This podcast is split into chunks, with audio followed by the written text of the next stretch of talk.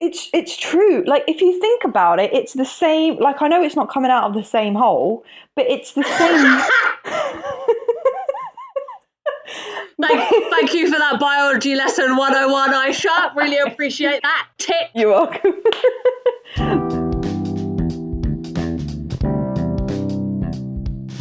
Hey guys, welcome to season two of Wing It.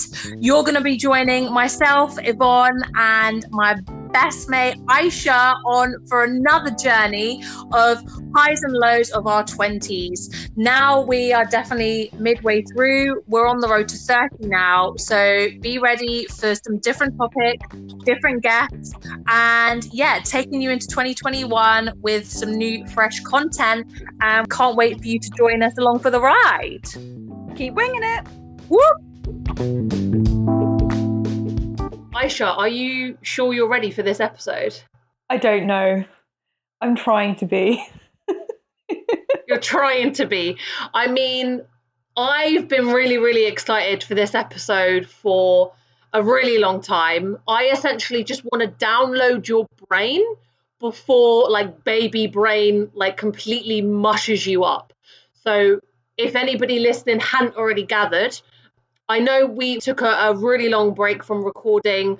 Uh, as you could tell from my recent story, me and Aisha, you know, were really ill for quite a long period of time.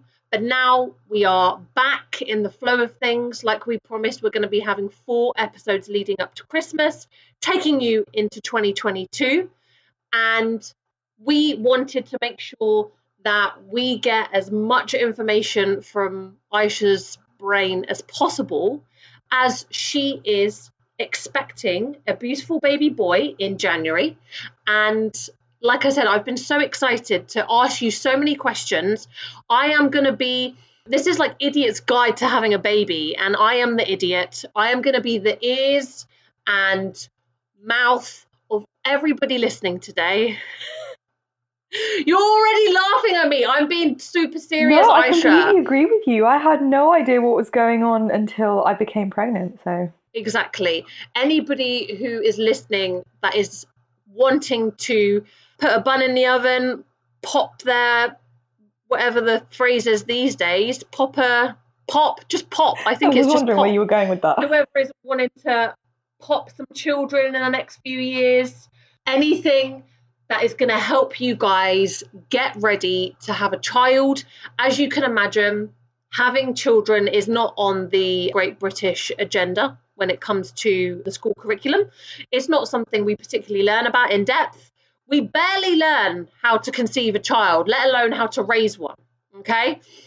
And I just wanted to, first of all, say thank you to you, Aisha, for agreeing to do this episode. I know there has been a whirlwind of things going on with your body. You've been pushed and pulled and prodded and poked for the last eight months. It hasn't been easy. I don't know if anybody has a naturally easy pregnancy, but I just want you to give our homies at Wing It a heads up for anybody who wants to have children in the near future or in the distant future. So first of all, thank you for agreeing to do it. And second of all, do you want to give us an update on where you are? Because maybe podcast episodes haven't added up in terms of timelines. I've tried to be clever with the editing to make sure everything kind of adds up. But do you want to give everybody a picture of where you are at the moment? Yeah, of course. Also, just before that, when you said um, we barely learn how to create a baby in school, I was I was actually thinking we learn more about how to not create babies in school through, you know, P S H E lessons. P S H E, anyway. The backbone of British curriculum. Literally. What does it even stand for? Oh, great. It was the greatest. No, legit. What does it even stand for? Personal, social, health, education. I just completely made that up. Brilliant. That's what it's going to be called from now on. We've put our stamp on it. We're, we're going with that. We're going with that. So yeah, just to give everyone an update, today is the second of December, Thursday, second of December. That is when we... Don't say the date, because then I'm going to have to edit it out when we don't release for another four months. No, that's fine. It's just so that people know the timeline. Okay, guys, it, just for birth purposes, not podcast purposes, today is the second of December, and yesterday I was exactly thirty-four weeks. Where the hell has it gone? Literally. Like, it just seemed like yesterday I was peeing on a stick, and now, literally, even when I stand up, like, I just bump into things without meaning to bump into things because I just forget how huge my stomach is. Honestly, I've never seen anybody but a penguin waddle, but now I've seen Aisha eight months pregnant, and there are there are a lot of waddling motions happening. A lot of waddling. It's also a lot of backache, you know, because of the waddling. It's really fun to look like a penguin at Christmas. But anyway, yes, I'm I'm pretty much thirty-four weeks now. And my due date, I can't actually remember if I said this to on the previous episode, but my due date is actually the twelfth of January. So that's literally, what, five and a half, six, no, six weeks left. And for anyone, so I didn't, I didn't know this. I actually didn't know how many weeks like a normal pregnancy was, but it can be, you can literally go into labor anytime between, like from thirty-seven weeks onwards. So when people say full-time labor is thirty-nine weeks, there's no, there's no real scientific stamp on when you should have a baby. Uh, due dates are a myth as well, by the way. That's purely just for the hospital to guess roundabouts when you're going to be coming in. It's more to help them than to help you. So ignore due dates. Which brings me to, I guess, the very beginning, Aisha. Okay? Go for it. Let's, let's do it logically, okay? Let's start at the beginning. When you found out that you were pregnant, like you said, it is a little bit of guesswork mm. because at the beginning, you didn't even realise. So you actually realised, I don't know how normal it is to realise that late in, but how many weeks were you? Tell us all how you realised and leading up to it. To be honest, it's a really good question. This is the thing, like, okay, so my, so when, obviously, when you do get pregnant, the first trimester is like where the most changes are happening in terms of like hormones, because your body's going from like not being pregnant to pregnant. So your muscles, just like my chest, um, my tiredness, it was all a little bit weird. And um, I was feeling a little bit off anyway.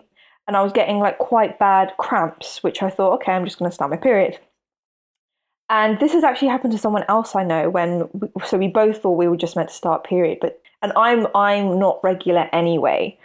So I was a few days late. I didn't think anything of it, but then it just wasn't, you know, when, you know, when you're about to start your period. So for all the women out there, or for all the men who should actually also know this, um, when you're about to start your period, you can feel it coming. Of course. Like, you can just feel it, but it's, there's nothing there. It's something like brewing, yeah. Yeah, you can feel it brewing. But I like it was like a week and a half, and I was like, "What is going on?" And when I took the, so I, I just had some spare tests, just just in case, in my in my bedroom, you know, drawer, drawer at the back, just in case.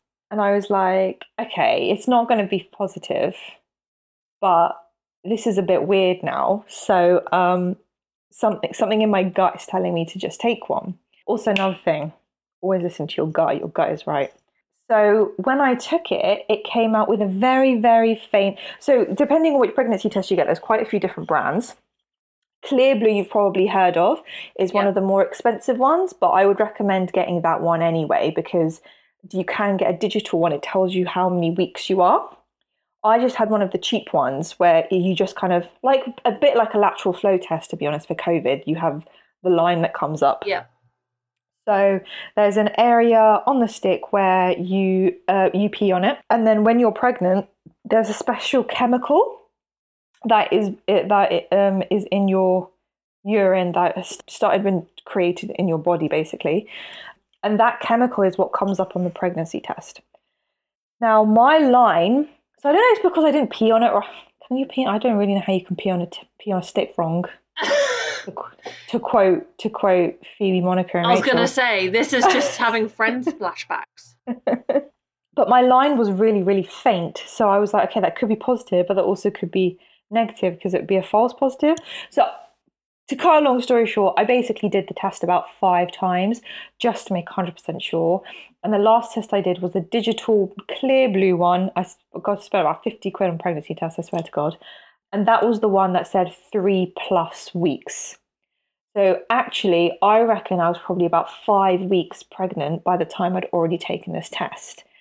Now, the crazy thing is, you don't get seen by the hospital until you are twelve weeks pregnant. That is the part that shocked me the most. Like, obviously, as Aisha is my best friend, I just kept, obviously we we were both, and I know you're the one with the baby, Aisha, but I definitely went through this with you. And we we always joked about this, like with all of my friends, when do you start going, congratulations, instead of going, oh crap, whenever somebody obviously gets a positive result. So we went through the motions together. I was grateful that Aisha told me quite early on. And um, when she told me that she wasn't going to be seen, I was like, are you, are you sure, Aish? Like, there, there's, a, there's a human inside of you. Are you sure you don't have to see a professional? And twelve weeks seems like a really long time. twelve weeks is pretty much the first trimester, which is the riskiest trimester. And the way that, so obviously it depends on which like like county and things you're in. Um, you can go see a G P and they can confirm it for you, blah, blah, blah. But my, uh, in Hampshire, so the way the Portsmouth Hospitals work is a self-referral. So I didn't even speak to a G P. I was just self-referring myself to the maternity clinic. And they didn't give me a call until I was about ten, eleven weeks to book me in. That's wild, honestly.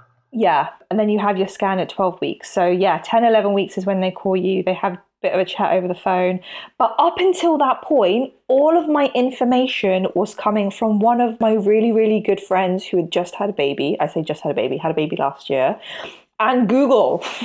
Can't believe it. That is where my information was coming from. I was the second of all of my friends to to get pregnant. So I was literally, and luckily my good friend who did get pregnant, she's also a nurse, so actually it really helped medical like medical wise that she knew what she was talking about.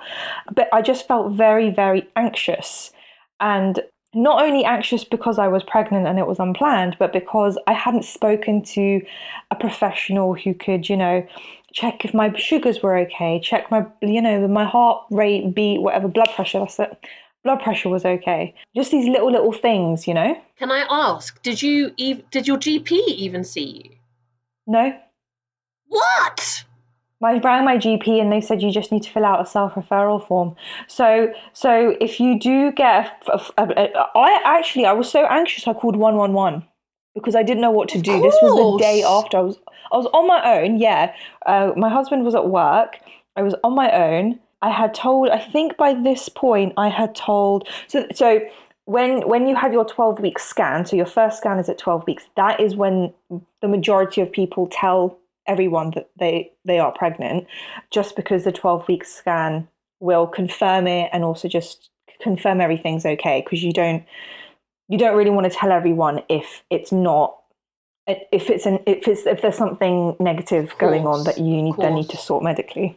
But obviously I told my close friends and my close family as soon as I found out, but because I was so anxious and I didn't know who to talk to, I was on my own. I, my family and friends don't live anywhere near me, and I called one one one just to speak to a professional. And the person who answered the call, she didn't even know it. She, the, the, she was just talking to me out of her pure experience of being a mother of three. Aww. She wasn't even talking to me as a medical professional. And the thing is, with my mum and my aunties, like all of my cousins are like ten years plus. I mean, they had their kids ages ago. So a lot of things have changed. COVID has changed a lot of things as well. So it was a really, really anxious like few months, to be honest. And also, let's not forget, we, we were obviously recording the pod. We announced when we got our COVID vaccines and stuff. At that yep. point, you had literally just had your second COVID jab as well, right? Like you said, it's another yes. layer of worry. Yes, exactly. The week before I found out I was pregnant, I had had my COVID jab. And that's also why I thought I was feeling a little bit off, because I just had my jab. But the really worrying thing was I had the AstraZeneca, which has obviously got the history of blood clotting. Ooh. So that's one thing that I, I really wanted to find out from the midwife. So again, annoyingly, I wasn't able to speak to anyone until I was eleven weeks. And because of that, me and Rohan just decided to do, so you can do private private scans. So we went to a private scan clinic. We paid a little bit of money, but I thought I would rather do this and just confirm everything's okay. Makes sense. Especially as a first-time mother, it's just like you have no idea what's going on. No idea. And you have no idea what's going on with your body. My mood swings were all over the place. My morning sickness was awful. I couldn't eat anything I wanted to. That's something I wanted to ask, actually, like whether any, apart from you feeling something around your gut, you said obviously you were like gaining weight in certain places that you didn't anticipate before, but were there any symptoms? So morning sickness, was there anything else that was kind of like a telltale sign that stereotypically women speak about? Um, so my, my boobs really hurt. But again, I thought that was just because of my period. That happens on a regular basis, you know what I mean? Exactly. Like, you know, your body gets sensitive anyway around that time. And I was due that week. So that's why I didn't think anything of it. And it was actually funny because the week before that was Eid. And the whole month I had been fasting. So I had actually been fasting when pregnant, which I shouldn't have been doing. But of course, I didn't know oh then. God. Yeah. So I've just starved my poor baby for five weeks. Bless him.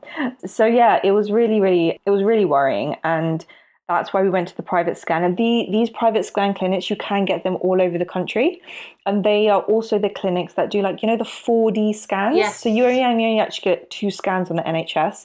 And then if you want to do more, you can get them done privately. So we had our private scan done at, I think it was eight weeks. And um, he, I could see his heartbeat already. Um, I could not hear it. It was just, it was, yeah, it was just a, yeah, it was, it was just a scan. So I could see his heartbeat and I could see him. Like I could see he was tiny. It was probably about the size of a little bean or something. He was like a little blob, wasn't he? He was a tiny little blob, but that confirmed for me that he was there and that his heartbeat was strong. And to be honest, that's all that's all I wanted to know at that point, because waiting until twelve weeks, I mean, it's the riskiest trimester. That's where the majority of the miscarriages do happen. So they only say to call the hospital if you are bleeding heavily. Apart from that, carry on as if everything is normal. Right. But I'm sorry, what is normal at that stage if you're a first-time mum? Of course. And, like, you don't have to reveal how much, Aish, but, like, in, in terms, just to give the listeners an idea, was the scan expensive, the private scan, or was it reasonable?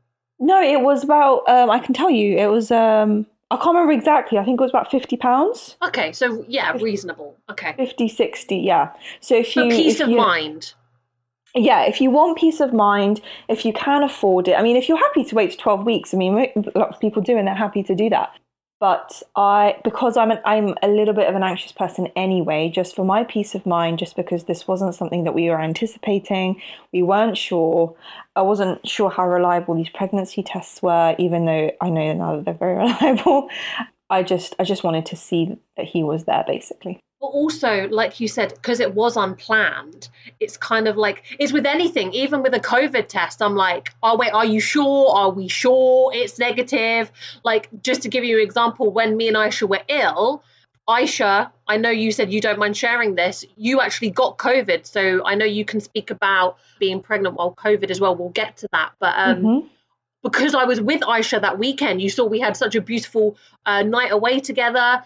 Me and Aisha were both just as shocked that I spent the night with Aisha and I didn't get COVID. So that's why I kept checking, going, am I definitely negative? I waited like four days to make sure I wasn't infecting anybody, just in case it took time for the symptoms to come out. I took P C R and four lateral flows, all negative, but I was still severely, I say severely, it was definitely not as ill as you, but I still had a strange virus that I mm. never had before. And it lasted like ten days, not to take away. Obviously, you were very, very poorly. Like, thank God you're okay now. But I was also quite ill and it took a while to shake off. But um, I don't know if you wanted to explain how, I know you've had both vaccines, which I think had protected you from being even more severely ill, because they're saying it's unvaccinated mothers that are the ones being in uh, being put in I C U currently. But I mean, if you wanted to talk a little bit about that, and also just speak about whether you've had, have you had all of your vaccines? Have you also had the flu vaccine? So I had the flu vaccine. So the flu vaccine is something that they encourage you to get, especially if you are pregnant, and the whooping cough vaccine, which is something that can affect newborns. So oh. I had those two on the same day. um, which in hindsight probably wasn't a good idea because both my arms were in a lot of pain. So I had both of those vaccines. I haven't had my COVID booster as of yet. I have a feeling they're going to wait until after. I mean, they said they, the Prime Minister said January anyway for majority of adults for boosters anyway. So I have a feeling I won't get that until after baby's out. Um, and yeah, I've had both my COVID jabs. So when my test did come back positive, the biggest thing that I was concerned about was baby, because the thing is with COVID, it, it attacks the lungs.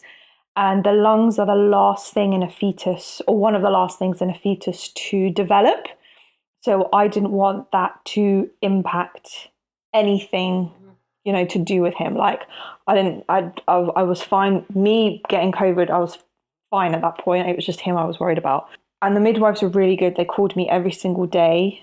They said to monitor his movements, and he is a very, very strong individual already. He can kick, he can dance. So um, I was monitoring him the whole two, two and a half weeks I was down for, and he was absolutely fine. So I think one, that's one of the biggest things is if you know your baby's movements and your baby's movements change and you have a bad feeling about the fact that they've changed, they say ring the hospital straight away. Like they would rather you ring and it's nothing than you not ring and it's something. Of course, yeah. That was the biggest thing they told me to keep an eye on with him, and just to drink loads of loads of water. The annoying thing is though, when you are pregnant, you can't have any painkillers except paracetamol.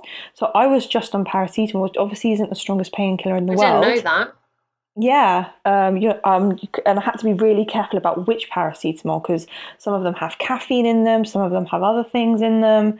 So yeah, I had, I had to be like just just paracetamol, no ibuprofen, nothing, no cough. Like, I guess, did I have any cough syrups? No, I didn't have any cough syrups. And that's something I feel we take for granted. Not being pregnant, like we just take anything, obviously, you know, certain things to do with diabetes, you know, I can't mm. take because of a sugar coating, or if they're prone to to cause blood clotting, that's why I'm not on the pill, etc. But it's something we we take for granted. So I, I didn't even think about all of these other medications and even some foods that you had to avoid, right? Yeah, there's so, yeah, like um uh pineapple is one thing I have to avoid. uh Some sites say grapes, some other sites say grapes are absolutely fine. Uh, papaya, because apparently in these fruits there's a chemical that can cause early contractions. Oh, you definitely don't want that. Definitely don't want that, especially when you're, you know, eight to nine months, eight to nine weeks pregnant. And they, and things like um, like unpasteurized milk and like certain types of cheeses and things like raw eggs. You just have to be careful with mayo and things like that. But the thing is, if you're in if you're in a country like England, for example, and you know everything is gone through a certain process, it tends to be fine. I think it's just like, say, if you were at a farm and they gave you like a jug of milk, it would yeah. probably be like, just be careful, you know where it's come from. So yeah, things like raw eggs as well. So not taking any smoothies, not eating cake batter and things like that. Yeah, because that's what you do every week. So that's that's what I do. That's what what I actually eat for dinner every day is cake yeah. batter. Uncooked cake batter is the best thing. um, so yeah, you just have to be really careful. But again, no one told me this. It this was stuff that's just on the N H S website. It was stuff I was Googling. But the thing is, as we all know, the problem with the internet is there are lots of conflicting arguments when it comes to pregnancy. Of course. And I guess even G Ps and midwives say conflict, like I've had conflicting things said to me who are like professionals in their fields when it comes to pregnancy as well. So at the end of the day, listen to what the majority of are saying, like listen to your gut, don't do anything reckless. Like if you think it's better to avoid it, just avoid it. They say that you can have like one to two mugs of tea or coffee a day. I just avoid caffeine altogether. It's just easier. So yeah, just, just do what you think's right. Okay. Let me let me rewind, okay? So this is pre-pregnancy. Okay. On a scale of one to ten, how knowledgeable were you about any of this? I had no idea. I literally had zero knowledge when it when it came to pregnancy. Like the only things I know knew, which I think the majority of women or girls know and see, is what you see in movies and T V. And now being eight months pregnant, I did not realize how much bull is in T V and movies when it comes to birth, because obviously it has to be dramatic. It has to be, it has to be fit for television and movies. Of course, make a Even, story. Yeah. And, you know, I've been looking on a lot of stuff on YouTube, and mine and Rohan's phones are both synced to the T V. So he's now getting birth videos coming up on his phone. Brilliant. Um, yeah. And even yesterday he said to me, Aish, all of these women are giving birth and it's all really calm. Like, they're not screaming. I was like, I know, you're not supposed to be screaming when giving birth. It's just the way it's portrayed in Hollywood. So it's really, really interesting. And it's something that I actually wanted to mention because I, as, as you know, like I, I do suffer from anxiety, and, you know, giving birth is a very anxious thing in a lot of people's lives. For many reasons. It could be because of the pain, you're scared of the pain, it could be scared of having that actual baby, it could be any of those things. And um, I recently found a sp- specific technique of birthing called hypnobirthing, which is using science and the natural biology of your body to help you give birth. So the power of the mind, the power of words, and it comes from a form of hypnotherapy. And it's something that every person, both men and women, should be taught, because I do not understand how for this long hospitals have been aiding people to give birth in this way. It is completely against science. So I'll let you ask me the questions, because there's so much information that I've learned. I could just spill it all out, but I don't want to like do an info overload. No, I completely agree that it is going to be, you know, there's going to be so many different options. There's so many, like, like you said, there's so many conflicting opinions. There's just, a, a, like you said, an overwhelming amount of information out there. So first of all, can I ask, what have been your main sources? So you said you've got Google as a main source of information, the N H S website, and then where did you come across hypnobirthing? How did you get to this conclusion that this is something that you might be interested in, first of all? So I think word of mouth from other women is amazing, because you know it's coming from somewhere reliable. The thing is, though, uh, people who've given birth, they love to tell you about their own birth stories, and sometimes they're not They're not the most positive thing that you want to be hearing when you're pregnant. So just be be wary of that. And also just remember that everyone's story and everyone's journey is completely different. Your body is completely different, and your labor will be completely different. So I actually got told by one of my colleagues who's just had a baby about an Instagram page called The Naked Doula, who, who I will tag in the notes. She's absolutely amazing. And she is the first person who I heard about hypnobirthing from. And she is very, very open. She's very, very graphic about the way she talks about things, about the way she describes things. Very colourful, very bold. And um, the first thing that caught my attention was uh, one of her first posts I saw, when she mentioned how you should never be giving birth on your back. Every single person in a movie or on T V who I've seen giving birth has been on their back. And then she explained the science behind it. And it makes perfect sense that when you're having a baby, your baby's coming down. Why are you lying up? Why, why are you making gravity work against you, basically?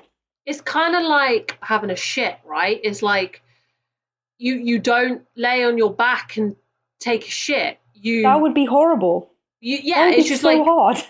Mate, I can't even get it out on a good day on my, you know... Well, squatting. My, with my knees up to my chest, like, shit, and I'm joking. Um, depends what I've eaten for dinner. But um, everybody knows I like a good poo story. But anyway, um, do you know what? The most fantastic part about Aisha being pregnant is Aisha has actually outweighed me on, like, the poo and gut and graphic stories. And it's made, you know, me and Aisha's worlds have now conjoined. Like we we are now equal in terms of stories to do with our orifices. That's a great way to put it. You're gonna obviously knock me out of the park. You're gonna completely beat me when you actually give birth, because that's the ultimate orifice, as we all know. But do you want to explain a little bit more. Sorry, I kind of like ruined your train of thought, but it is true. Like you can't get, no. you can't have a shit laying on your back. So why would it's you true. push upwards? It's it's true. Like if you think about it, it's the same. Like I know it's not coming out of the same hole, but it's the same. Thank, thank you for that biology lesson one oh one, Aisha. Really appreciate that tip. You're welcome. That's basically all I wanted this podcast to be about. Um, but it's using the same muscles. And um, so there's, there's three different stages of labour. And the final stage of labour, everyone describes that. Or the, the way you know that you're in the third or final stage of labour is because you will feel... So when you really, really need to go to the toilet, that urge to push, that is the urge you will feel when you are birthing a baby. It's the same feeling. So you said there's three stages of labour. Yeah. Come on, idiot's guide. So, okay, I'm not an expert on this. So there's, um, so the first, so I, I had no idea about this. I also thought that as soon as your water's broke, you go straight into hospital. Some people do that, but you can also labour at home. So the thing is, I'm not sure if some people may know, some people may not. So when your waters break, that's your membranes separating that keeps the sac attached like to your uterus. And there's also a mucus plug that comes away that looks like this massive bogey. That's like a cork basically at the end of like a wine bottle, and that stops infection and keeps the baby safe. And then you will dilate. So that is your, I think I think it's the cervix, like gradually opening up. So depending on how many centimetres dilated you are, the, you might get to the hospital and they might actually tell you to go home because you're not enough, you're not dilated enough yet. They say like how many fingers. If you're three yeah. fingers, you're not ready. If you're ten fingers, you're ready to go. Exactly. ten centimetres dilated, ten fingers is when you're ready to go. Now, when you're in the one centimetre, two centimetre dilated stage, you're nowhere near, I mean, it could be hours until you meet your baby. So at that moment, you're having contractions, but your contractions can be like quite a few minutes apart. So that's like early labour. This is how I think of it in my head. I don't know if this is scientifically correct, but that's like early, early labour. So contractions is early labour, and you're measuring how many fingers, how many centimetres, and how many seconds or minutes, of, well, at that point, minutes apart your contractions. Yeah, pretty much. Yeah, fine. And then middle stage is like when you're like getting to the point now where you're about to give birth, but you're still not at that point yet. So your contractions, I wrote it down actually. So once your contractions, once you have three contractions every ten minutes and your contractions are lasting between forty-five seconds to a minute, that is when you're in what they call, I think, established labour. Do you, okay, rewind. What is even a contraction? Is okay. it your vagina expanding? What What is it? Really good question. So your uterus, basically, I learned this yesterday. I bought a course, which I'm also going to um, link below because it was amazing. I got it in Black Friday deal. Amazing. Yeah. I love how you brought a hypnobirthing course on Black Friday and I bought a shit ton of condoms, so I'm not here in nine months' time. Black Friday at Durex, guys. Just plug in that one. Wait, this is why we're such good friends. It's because opposites attract. So obviously, yeah. So there's two. There's two muscles in the uterus. So there's like a vertical muscle and a horizontal muscle. And in the first stages of labour, those muscles are moving upwards and sideways, and it's basically preparing your body for labor, for for birthing. And then the second part of it is when you're in, so when you're in the third stage of labor, that's when the muscles start pushing downwards. And so there's two different breathing techniques that you do for each one of them to help you get through them. So it's basically your uterus expanding and contracting. That's what it's doing. It's basically, it's like a muscle. So if you're doing this, this is your uterus. This is what it's doing. The listeners can't see what you're doing, Aisha. Oh yeah, I'm flexing. She's just she's just flexing her muscles at me. This this is my uterus. I love it. You're just I'm, flexing a muscle, basically. I'm basically flexing my bicep. You, I can't actually see like a single like. You can't see anything there. Anyway, And the, and also I didn't realise that the reason why contractions, and in hypnobirthing they don't call them contractions, they call them surges, like a power surge rather than contraction, because contraction, it gives you, it has a painful connotation to it, whereas yep, a power, yeah, whereas a power surge is like, boom, my body is now, it, it's going. It's like empowering, isn't it? It's like, yeah, let's get ready to go. Yeah, exactly. And it, to, to be honest, like I said this to you the other day, like, it is so normal, like a woman birthing a human is so normalized. But when you think about what our body is doing, it is incredible. Like, we've just created a human being and then just pushed it out of our bodies. Like, I'm sorry, it is insane when you really, really think about it. It's created an organ. Like, the, I know you said about the placenta the other day. Your placenta is created by your body to keep your baby alive. Bro, like, I'm sorry, that is some incredible science right there. I, I honestly, I, I know you're you're nearly ready to blow, but I, I still can't believe it. Like, even when me and the baby were playing peekaboo on holiday, so every time I used to put my hand or my fingers on Aisha's stomach, he would hide. And then as soon as I took my hand away, he'd start kicking away. So we were playing peekaboo. We were playing hide and seek already. Aunt Yvonne is ready to roll. That's good. I mean, I'm hiring you for babysitting every other week. So. Of course. So you can go and rip that town, head exactly. into the Portsmouth nightclubs, head into those duo cubicles with two toilets in, so you can have your first Mate, experience. I still haven't been to Pop World. Mate, I might be going to Pop World tomorrow, you know. I'll let you know how it goes. Let me know, because um, well, maybe we'll get Greg and Rohan to watch watch the baby, and then we can go clubbing. We can hit it. There you go. That's the plan. Uh, I'm not sure how good of a decision that would be, but uh, trial and error, right? Poor baby. Also, I sent Yvonne, guys, I sent Yvonne a video on when he was kicking really, really, I don't even know if he was kicking, to be honest. I think he was just rolling around. And literally my stomach was moving like a wave. Like, it was surreal. It was It was so literally like surreal. Contortion, I yeah. swear to God. It was wild. Yeah. So a woman's body is incredible. It's incredible. Literally incredible. So when you have this, I'll call them surges. So when you have these surges, basically in hypnobirthing, what they try and get you to imagine is that your body is literally pulsating power. Because rather than thinking it's going to hurt, it's going to hurt, it's going to hurt, and, you know, we create all this adrenaline. When adrenaline is created, all of the blood goes to our arms and our legs, because we're obviously in a fight and flight mode.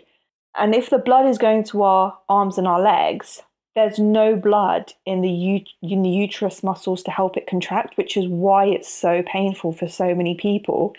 And if you think about the science behind it, it's actually, it makes so much sense, because the hormone that actually that actually gets you to go into labor is oxytocin, and oxytocin is the happy hormone. Technically, labor and birth should be a good feeling. And if we separated our mind from our bodies, our bodies would just give birth on their own, like with no intervention, no induction needed. Our bodies would just give birth, because that is what mammals do. That's what people have been doing since the beginning of time. So it's really, really interesting. So that's why it's so important to stay so calm. And I know it's really, really easy to say that when you're kind of going through this, but if you stay calm, the more oxytocin you create and produce in your body, the more in control of your of your of that pain you can be, basically. The way you've just described it, Aisha, you've put it so beautifully in terms of, if you're in fight or flight mode, like you said, the adrenaline is pumping, so the the right hormones and the blood and everything doesn't go to the right places. Yeah. That's why pain is caused. But if you were to, obviously, like you said, easier said than done, but if you were to relax, the chemical, repeat it again. So it's a chemical called oxytocin. Oxytocin. I yeah. definitely would have said something like penicillin or something like that. So oxytocin is produced to help you relax. So the blood is, it, yeah, it does make sense. The blood is there. The blood flows down yep. to help you contract. Yeah, to that's, get bubba out. That's where the blood needs to go. And oxytocin, that's why they say if you want to induce natural labour, to have sex, because oxytocin is the hormone produced when you have an orgasm because it makes you feel so good. So you can actually have an orgasmic birth. I didn't know this. I mean, I'm not really sure how it would work. I don't know anyone who has had an orgasmic Jesus. birth. Jesus. Um, but because of how much like power is in an orgasm, all of those hormones, they can they can help like move along the labor. I mean, there are people who've been in labor for what, an hour and a half, two hours, who have completely cracked hypnobirthing just because of of what they know and how they forced their mind and their bodies to to communicate. Because it's um, kind of mind over matter. Yeah, exactly. In this instance, exactly. Because right. in order to feel good and produce oxytocin, you need to have things around you to make you feel good. So like, so basically, um, they focus on the five senses. So whatever you want to eat, smell, see, feel, and hear, whatever makes you feel good. Like one of this woman who I heard of, she just put on the Harry Potter audiobooks while she was giving birth because they made her feel good. Obviously, Harry Potter, I mean, you know, that's a given. But like things like fairy lights, chocolates, candles. And, you know, she says we wonder why women have such long labors and why they're in so much pain and why they're not dilating. It's because they're on a hospital ward with about twenty doctors looking up their vaginas, these bright lights that are blinding them. Imagine having to go for a poo in front of twenty people. Obviously, you're not going to want to go for one. Stage fright. Yeah, so basically you got to make your environment romantic, happy, calming, put on some lovely whale noises, meditation music. Like Dory whale noises. Dory. Put on a bit of Disney, exactly. Um, I mean, it can be like spa music as well. It basically depends on whatever you want. This kind of leads nicely onto the next question, Aisha, because you keep on mentioning that you have like a birthing plan. Mm-hmm. Now, again, I didn't know that this was a thing. I thought you just went into hospital, done. Off you go, baby in arms. But there's a whole plan. There's a whole rigmarole beforehand. Do you want to explain a little bit more about what you would like to see, which I imagine incorporates a lot of this hypnobirthing? Yeah, yeah, yeah, yeah. So um, I actually also didn't realise that the plan was so late. Like the plan is at thirty-six weeks. So I asked my midwife, like, what happens if I go into labour before then? Like preterm labour. And she was like, your plan goes out the window because you're in preterm labour. I was like, oh, okay, that makes sense. Good to know. So yeah, you, you have to give birth the way they want you to give birth because baby's still quite small. But yeah, basically, so I haven't had this appointment yet. It happens at thirty-six weeks. And you basically go through with your midwife exactly how you want to give birth so that when you do then go into the hospital, they know exactly what you want. And that includes where you want to give birth. So whether you want to have a home birth, hospital birth, water birth, which is what I'm opting for, what pain relief you want to use. So uh, whether you want an epidural, which is um, numbing the waist down through an injection, which means that you can't feel anything, but the problem with that is then you don't feel any urges to push, so you can tear, because if you're being if you're if you're being told to push and your body's not ready to push, you can then tear down there. And also because you get the injection in your spine, if you already have lower back problems, it can cause leak like leak like fluid leakage. So you just have to be a little bit careful with an epidural. There are risks and benefits to all of them, to be honest. There's a TENS machine, which is like this electric pulse that you can put through your body that helps with the pain. Gas and air, which is what I'm, I'm opting for, which is basically loopy gas, um, and it kind of takes your mind off of the pain. So all of that, and they'll go through all of that with you. But obviously I've done a little bit of research beforehand anyway, but they'll basically tell you what, what an induction is, what all of these pain reliefs are. What's an induction? So induction is, is, is, for, is forced labour. So it's when they force you to go into labour if there's an emergency. So like inducing labour. Yeah, sorry. That, yeah, yeah, inducing labour. Yeah. Fine. And why why would they force you to go into labour? So if they can't hear baby's heartbeat, or um, his movements have slowed down, or there's if there's basically an emergency. And is that the same as like a, a C-section? So a C, so when they induce labour, that means that you are still probably going to have a vaginal birth. A C-section is when you have surgery and they cut you open. So I've always known women to have a C-section obviously if they have like a heart problem or something and can't physically push, yeah. Yeah. or in an emergency they have a C-section. Yeah. Did it used to be called something else back in the day? Has it always been called a C-section? So it's just a cesarean, yeah. Cesarean, that's it, cesarean birth.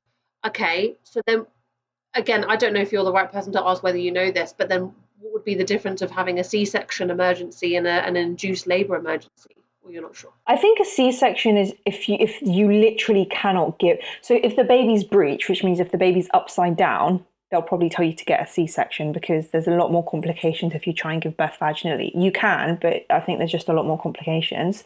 Is that when it's feet first? Feet and breech. Bum first, yeah. Yeah, which is hard. I presume it's just harder to grab them, right? It's just harder to get them out. Or yeah, what? And also they're in a fetal position, so their bum comes out first. Which could cause Which like... Which can cause complications, yeah. Yeah, I understand. Some people just opt for C-sections because they don't really want to give birth naturally, which is fair enough. Yeah. So they'll just go in for the surgery. They know exactly when they're giving birth, and that's that, done. One of my colleagues, ever since they were, ever since she was a young girl, um, her parents had always been told that she could never have an actual birth because of some reason or the other. So she always knew she was going to have a C-section. All her future babies will be C-sections. So it really does depend on you. There is a longer recovery for C-section because you're literally having surgery. Of course. Whereas vaginal birth, your your body has been built for that. So yeah. It knows what to do to recover. And on that note, because, like you've already mentioned, there's a lot of build-up. No, none of the pregnancy is easy, you know. There's so many women that have different complications. Like you said, your body is going through so many different changes. But when you get towards having a baby, obviously there's a little bit of anxiety, a little bit of fear around giving birth, going into labour.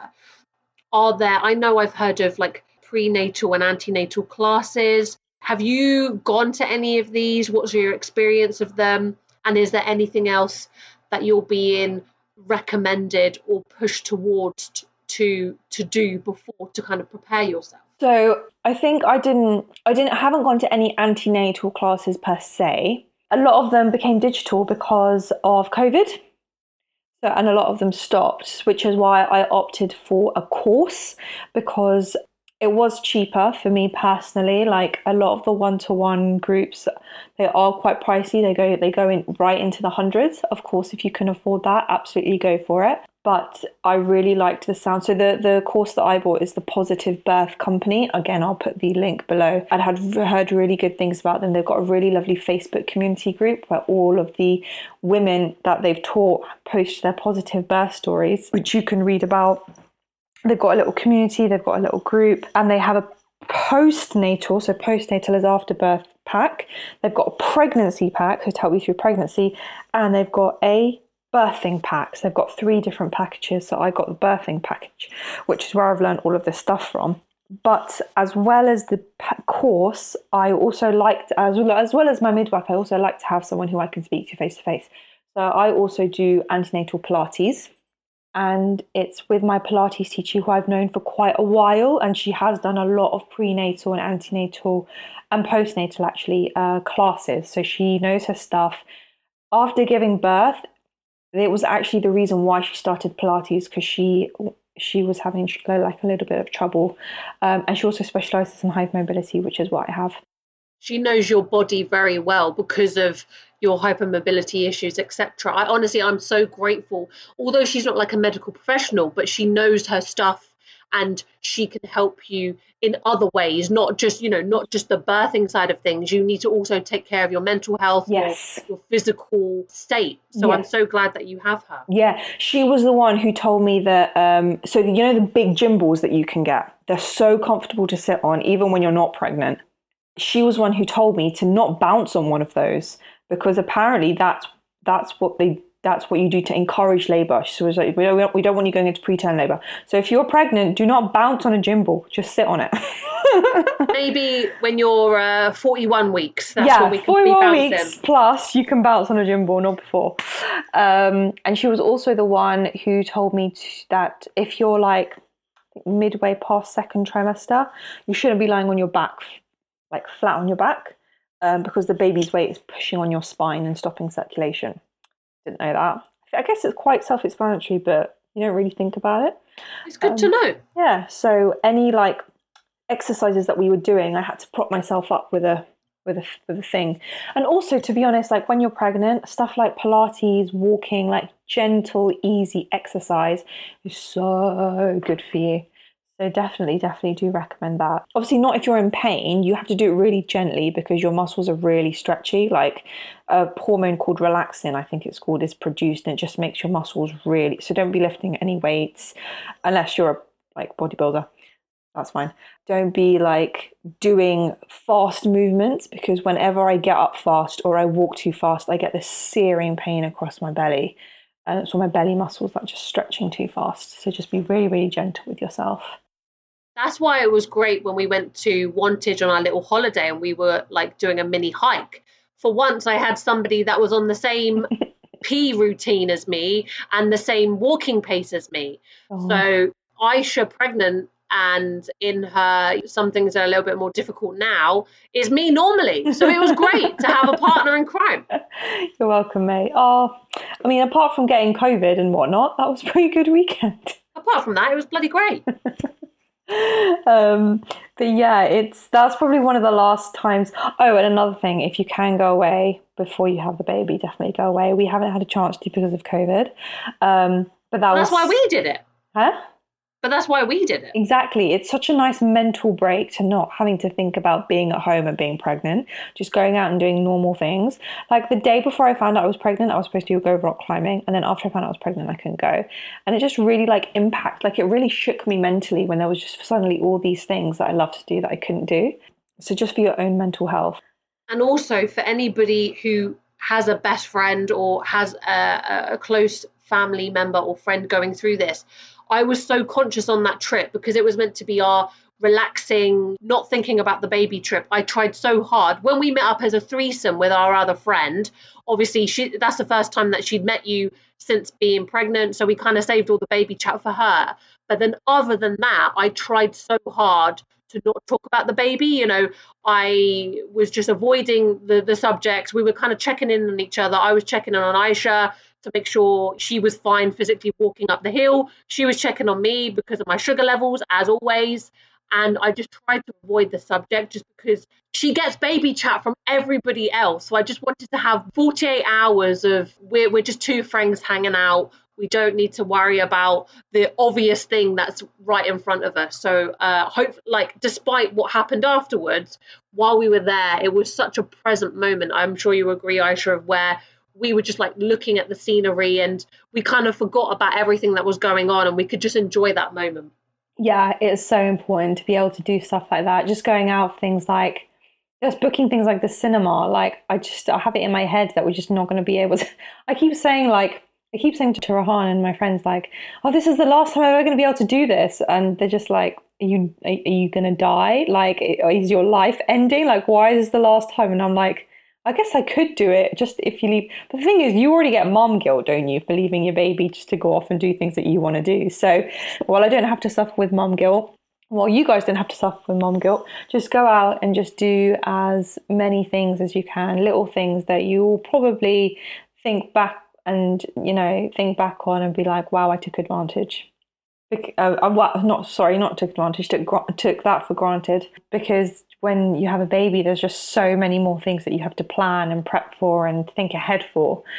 So it is, it is, it's a big mental and physical and psychological shift. It's a big change. And I read a quote the other day on uh, one of these, uh, one of my fave Insta moms who said, at the same time a mother, like a, a baby is born, the mother is also born, because before a child, you are you.